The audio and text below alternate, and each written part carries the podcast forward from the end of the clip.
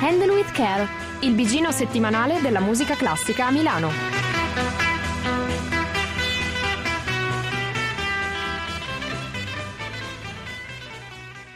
Giovani radianti, radiosi, radioascoltatori di Radio Statale, sono le 21.02, è lunedì e questo è Handel with Care. Come al solito, io sono Silvia e sono in compagnia di... Francesco, siamo un pochino impiccati per ora. Con le presentazioni però ce la facciamo? Chiara e io sono Tito.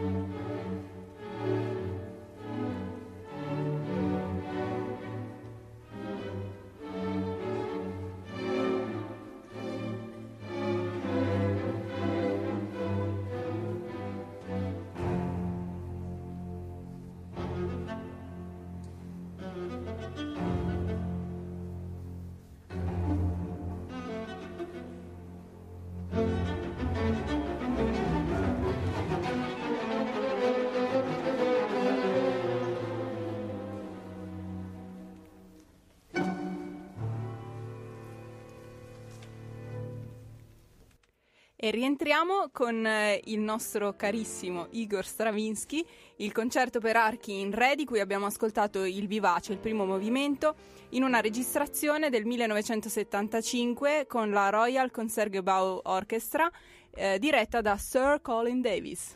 Ne parliamo?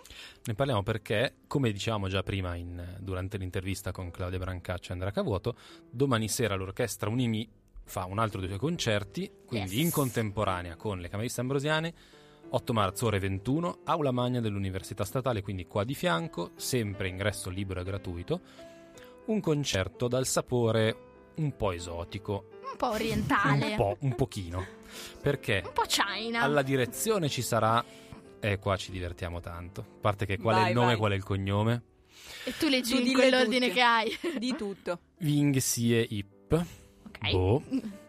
E solista per uno dei brani, un brano che sarà peraltro in prima mondiale, solista allo Sheng, uno strumento della tradizione popolare cinese, Se Wang Lo, forse. Un secondo concerto, me hai pronunciato bene comunque, insomma, non ci verranno certamente a cercare. Un concerto in collaborazione con l'Istituto Confucio della Statale, quindi l'istituto che si occupa dei rapporti con la Cina a livello culturale e linguistico.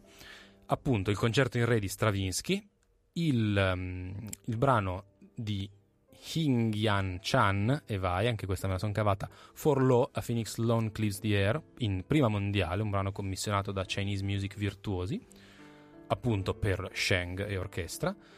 E per chiudere in bellezza grandi classiconi, come sempre la fa l'orchestra Unimi, la Jupiter di Mozart. Ale, ecco. Zanza. Zanza. Che tu dici, che c'entra? Io lo pensavo e non volevo dirlo. E io invece lo dico. Che cavolo. A Händel with Care polemica stasera. Però come sempre, senza peli Cairo, c'è sempre un classicone e però anche un brano di compositore vivente, quindi bene. Direi che l'attenzione domani sera sarà soprattutto per questo brano per Sheng Orchestra.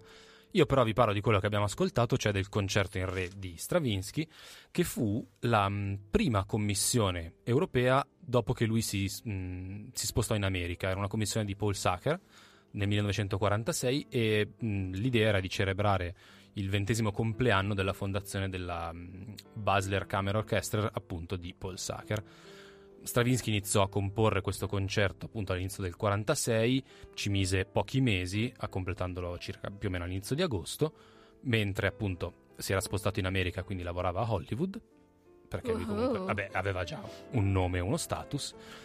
La prima performance appunto fu, ovviamente essendo dedicato alla Basler Camera Orchestra, eseguito dalla Basler Camera Orchestra diretta da Sacher, all'inizio del 1947, pochi mesi dopo, a Basilea, quindi si ritorna in Europa. E infatti questo concerto è soprannominato anche il Basel Concerto, per questo motivo. È un concerto appunto per orchestra d'archi ed è va più o meno in coppia con il Dumbarton Oaks Concerto, che è di pochi anni precedente, 37-38, e di un anno precedente il Ebony Concerto, il concerto d'ebano, che è subito il precedente. Tutti e tre hanno la stessa forma in 3 movimenti, che ricorda quella del concerto grosso barocco, veloce, lento, veloce, e quindi ci ricolleghiamo già al qualcosa di cui parleremo fra pochissimo. E sono tutti e tre lavori, appunto questi 3 concerti, che vedono un grosso contrasto tra il concertino e il ripieno, che era appunto un contrasto tipico del concerto grosso. I movimenti, appunto, abbiamo ascoltato il vivace, poi c'è un arioso e un rondò. Un vivace abbiamo ascoltato in forma di sonata, e lasciando perdere come saranno i successivi, ve li verrete a ascoltare domani nell'aula magna con l'orchestra Unimi. Vi dico solo che il rondò finale è molto ritmato, molto anni 40, quindi ci si sposta dal concerto grosso barocco a le sonorità tipiche degli anni 40, per quanto sia uno degli ultimissimi lavori di Stravinsky in forma tonale. Andiamo avanti quindi dicevamo concerto grosso, dicevamo barocco, dicevamo Geminiani.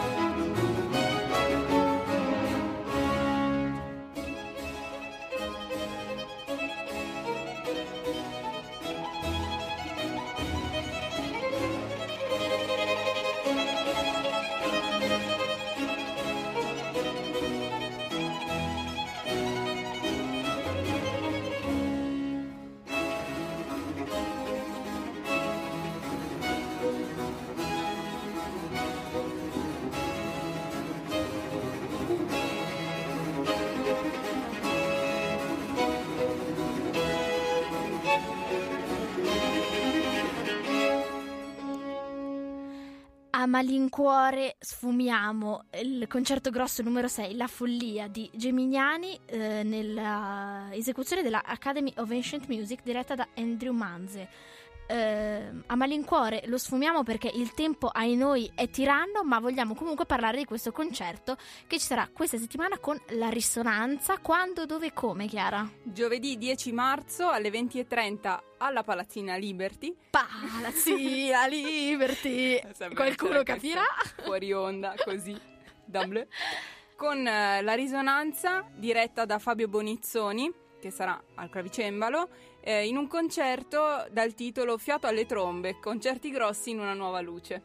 Io li ho sentiti, che bel titolo, fare un programma molto simile 3 anni fa. Una bomba, no, raga. No, davvero, quindi raccomandatissimo, assolutamente raccomandatissimo. E il programma prevede una pletora di concerti di Corelli che non starò qui ad elencare. E poi il concerto grosso numero 6 di Geminiani, appunto detto La follia, perché costruito sul tema della follia che a breve vi enuncerò.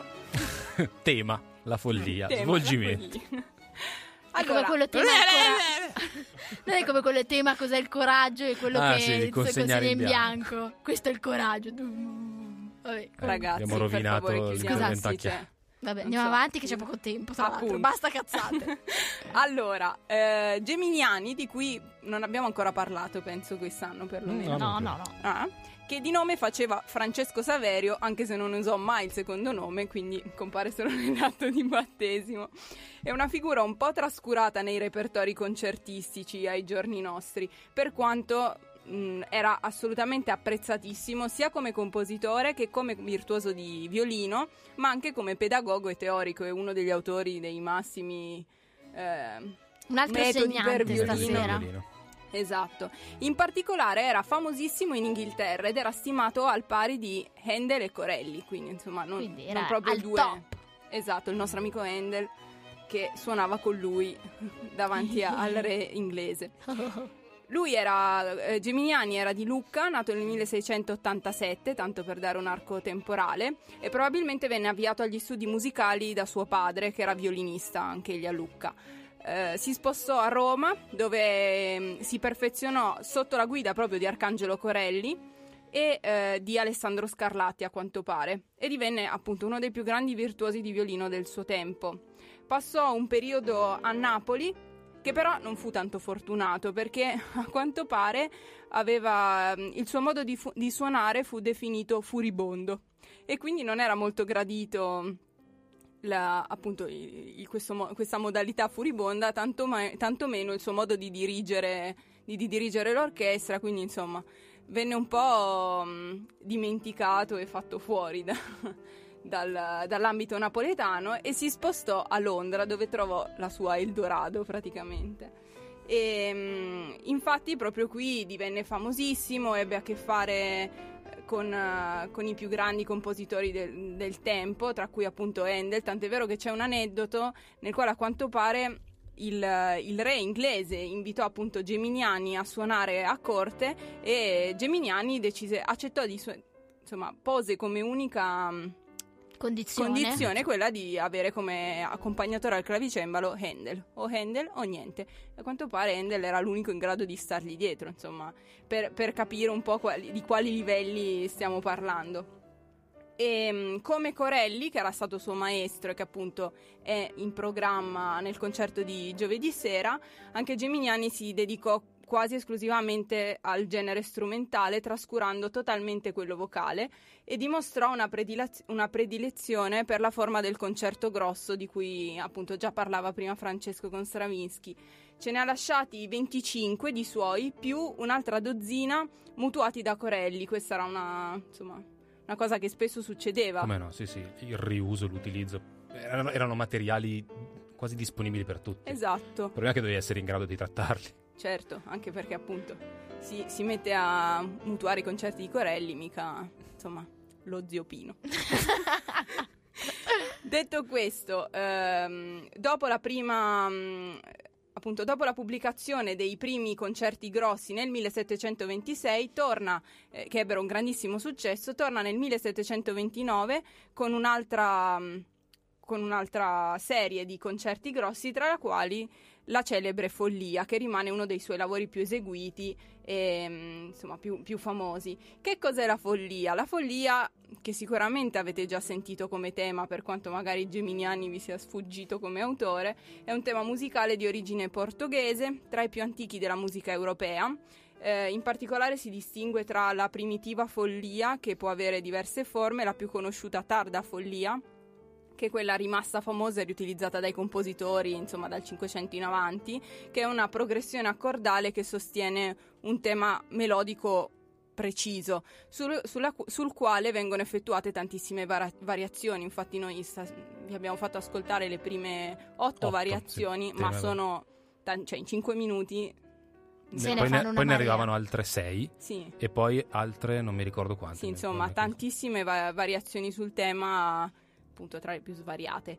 E per fare solo nomi così che hanno utilizzato il tema della follia tra i più famosi proprio in questo periodo, si dice a quanto pare che il primo a utilizzare il tema della tarda follia nella musica colta sia stato Giovanni Battista Lulli. Mitico Lulli. No, Lulli. Sì, vabbè, però poi no, è così bello Lulli. Chiamarlo Lulli. Giovanni Battista Lulli. Un po' autartico nel corso. Bello. Dopodiché Alessandro Scarlatti, Couperin, Corelli, Vivaldi, Bach, Salieri e da ricordare anche la sarabanda dalla suite per clavicembalo in re minore numero 11 del nostro amico Händel, che nell'arrangiamento per archi, timpani e basso continuo di Rosenman è stata utilizzata nella colonna sonora di Barry Lyndon di Stanley Kubrick, che vabbè, insieme contiene... a una marea di... Esatto, però in mezzo a tutto c'è anche questo. Benissimo, che facciamo? Andiamo avanti? Un altro ascolto, ragazzi? Procediamo. Ci becchiamo questo ascoltone che purtroppo... Facciamo un ascolto, esatto, che ci riporta sulla notizia del weekend. C'è poco da dire, insomma, la gente c'ha un'età e quindi se ne va. L'ascoltiamo. A noi ci rimane l'ascoltare. Sono nati tutti insieme però.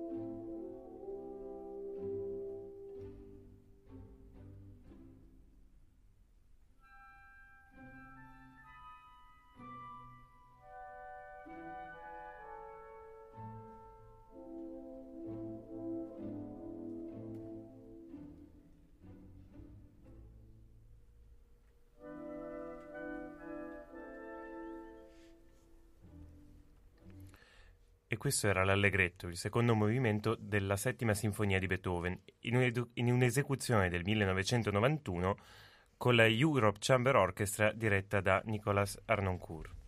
Che purtroppo sabato, mi sembra, ci ha lasciati. Ciao Nicolas. Ciao Nicolas. Come ha scritto con... Citiamolo, dai. Cioè, con una sagacia e un umorismo. Carlo Lanfossi, che avete sentito qualche volta, nostro ospite. Ciao Nick, vai a insegnare agli angeli la differenza fra 4P e 3P. L'ho letta, sì. Zan. E in effetti qua, diciamo che per i primi 2 minuti di questo ascolto ci siamo anche noi un attimo. Abbiamo dovuto cercare di pompare un attimo. Comunque, l'abbiamo ascoltato perché questo giovedì, Pomeriggi Musicali, ce lo fanno ascoltare... Non Harnoncourt, ovviamente, ma la settima di Beethoven, con ovviamente orchestra e Pomeriggi Musicali, direttore e violino Stefano Montanari. Ci suonano, oltre alla settima di Beethoven, il concerto per violino orchestra numero 3 in sol maggiore K216 di Mozart e la nuova commissione dei Pomeriggi Musicali, La città infelice Raissa di Mehdi Kaimi. Sempre per Le città invisibili. Esatto, sempre di parte Calvino. Di quel ciclo lì. Giovedì 10 marzo alle 21, sabato 12 marzo alle 17 e giovedì la mattina alle 10 la prova aperta.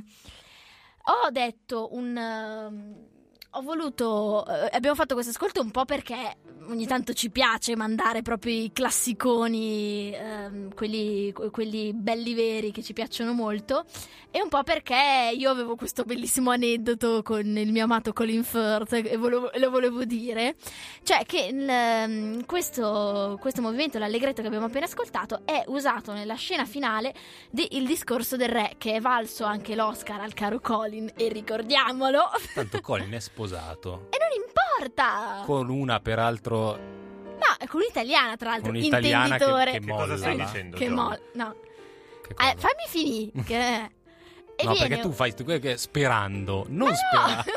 Ma lasciala parlare. Perché mi devi rovinare? Volevo fare l'aneddoto, me lo rovina. È un vecchio offendo. Senza speranze. Stringhetti fuori dal... Non l'abbiamo ancora ricordato in questa puntata. Che vecchio. Stringhetti è vecchio, è vecchissimo. E ho anche sonno. E anche molto sonno.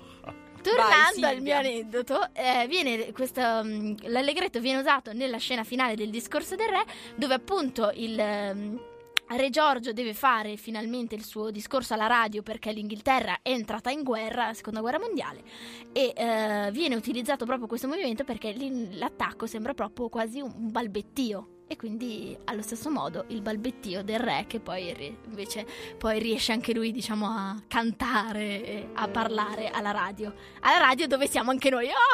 Che bellezza, il cerchio è chiuso. Mamma mia, come sei antipatico. No, sul serio, il cerchio è chiuso, sei proprio antipatico. No, serio, non ero io.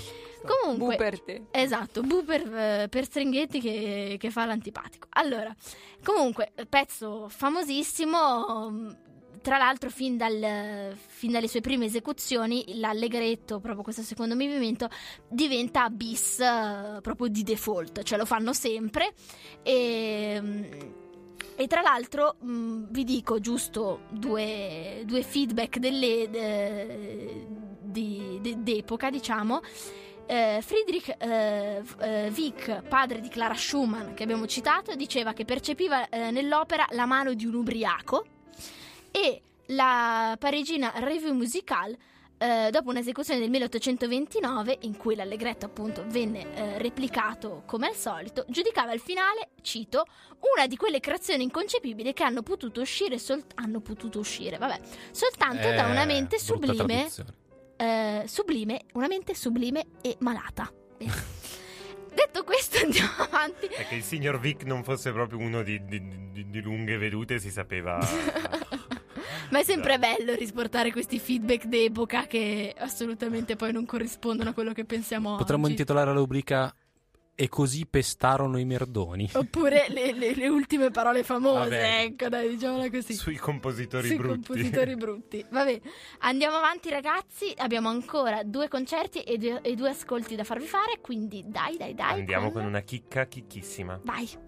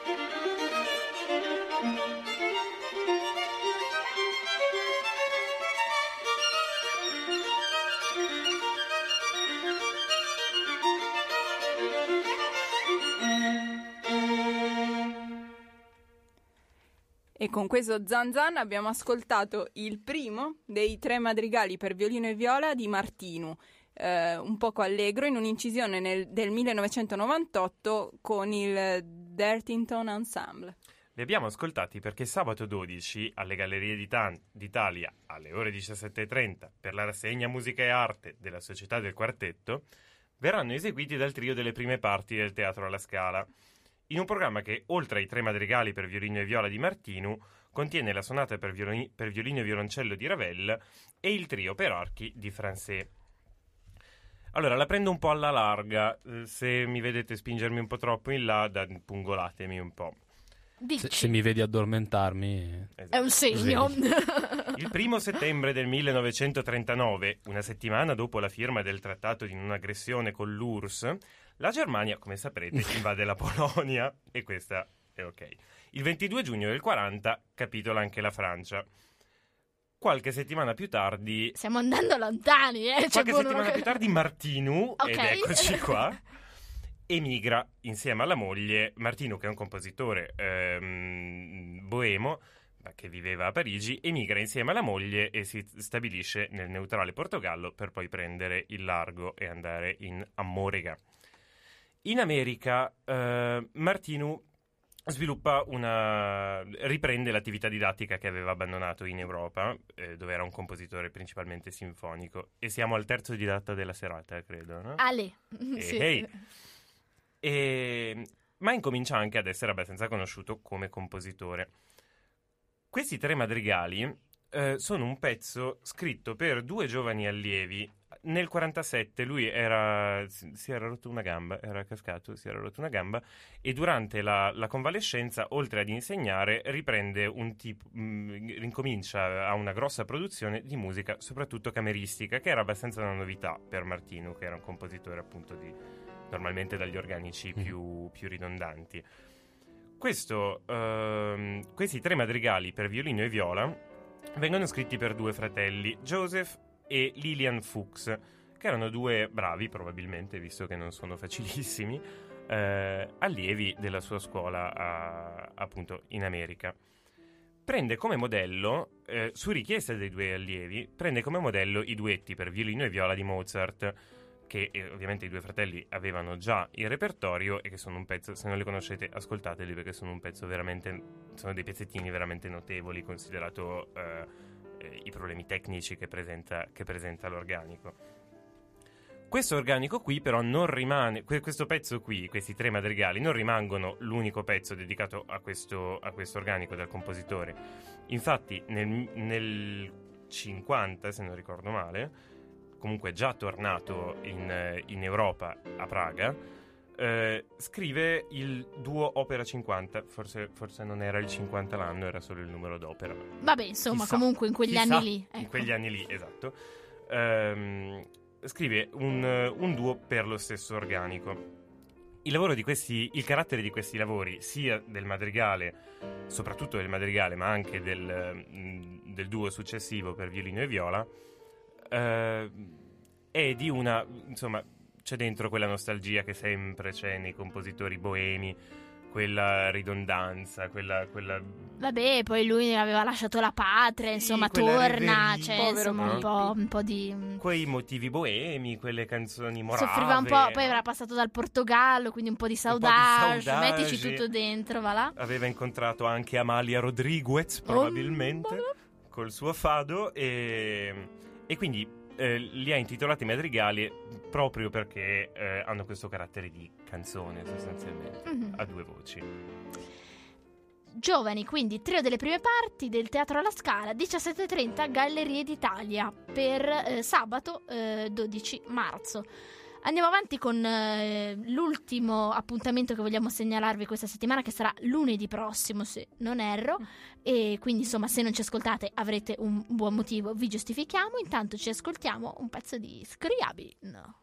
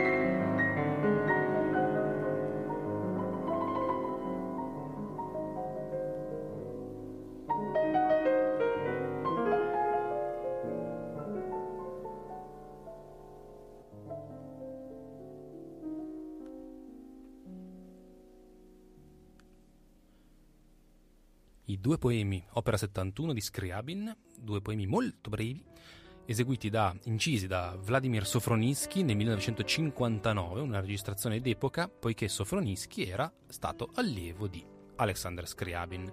Li ascoltiamo perché lunedì 14 al Grattacielo Pirelli, all'interno della rassegna Incontri musicali della Società dei Concerti, ascolteremo i due poemi opera 71 insieme a diverse altre musiche di Scriabin, appunto nel Festival Scriabin, con quattro pianisti di cui non saprò mai pronunciare i nomi perché si chiamano Seppo Varho, lui sì, ok, Vihor sì. Kohar, Claudia Schirripa e Carmen. Infatti stavo dicendo, almeno due li riusciamo a portare a casa. Tra l'altro ricordiamo che questi concerti sono gratuiti. Ecco. Esatto. Una roba importante. Che ci dici su Scriabin, che non ti sta così simpatico in realtà? Ma in realtà quasi a nessuno, ce ne siamo un po' autoimposti. Scriabin. Ma perché? Perché alla fine comunque gli appuntamenti di qui al Grattacielo Pirelli sono gratuiti, quindi è giusto dare spazio, perché alla fine è un'occasione per ascoltare comunque un bel concerto, al di là di a noi che non piace Scriabin, ragazzi. Beh, a noi, a chiunque non sia un pianista tardoromantico non piace Scriabin. Però. Vabbè, insomma, Scriabin perché non ci piace? Scriabin perché... non ci piace perché era un pazzo mistico. No, Scriabin ci piace molto. Mm-hmm. Nel 1914 restava a Scriabin solo un anno di vita e nel 15 non pubblicò proprio nulla. Quindi questi pezzi qua, gli opera 71, furono praticamente le ultime cose che ha scritto. Esatto. I lavori dell'ultimo periodo di Scriabin sono quelli in cui è più evidente la vena più folle e mistica del compositore russo. La forma rarefatta si accompagna ad un lirismo veramente esasperato. Ok. Scriabin è russo e vive a Parigi nel periodo in cui in Austria veniva teorizzata la demolizione del sistema tonale. Ed è in questi pezzi un autore quanto mai cosmopolita. Nei due poemi infatti si sentono reminiscenze che vanno da Chopin a Berg, da Mahler a Schoenberg, e soprattutto si avverte il confronto scontro con il più francese dei compositori, che è Debussy, di cui ovviamente Scriabin, vivendo come tutti gli altri a Parigi, sicuramente insomma, ci si confronta, aveva, insomma. Esatto. Quello che esce è un'opera originalissima che adesso sì. Non lo so, io veramente, a me si rivolta un po' la mia animella. Ragazzi, non ci ascoltate per stasera, se fatevi la vostra opinione su Scriabin andando a sentire il concerto. No, non è vero. Scriabin è sicuramente rappresentativo. Questi pezzi qua sono, insomma, in genere l'ultima produzione di Scriabin rappresenta un po' una summa del pianismo vigente a quel tempo in Europa. Sono una fotografia del loro tempo. Sono una fotografia di quel tempo lì, per davvero. E per questo sono molto interessanti. Bene ragazzi, su queste note ci salutiamo, sono praticamente Francesco si riemerge dal suo torpore, esatto. E alza un ditino, sentiamo. Scriabin aveva dei baffi pazzeschi. Cioè sarebbe super alla moda nel 2016. Super hipster. Non ho visto se il pantalone aveva risvolto con caviglia scoperta, però i baffi davvero pazzeschi. Hipsterissimi. Bene, e su queste note modaiole e fondamentali così mi do un tono giovane. Giusto. Giungono le 22:30, noi ci salutiamo, vi ricordiamo il prossimo appuntamento che è lunedì sempre alle 21 su radiostatale.it. Seguiteci sulla pagina di Facebook Händel with Care _Radio Statale, dove pubblicheremo prontamente i podcast su iTunes, che sono anche su iTunes. Abbonatevi, commentate tutte le cose. Se spegniamo il microfono a Fra Ragazzi, ci salutiamo, ci risentiamo settimana prossima e vi lasciamo alla musica e alla rotazione musicale di Radio Statale. Buona serata a tutti, ciao! Ciao! Händel with Care, il bigino settimanale della musica classica a Milano.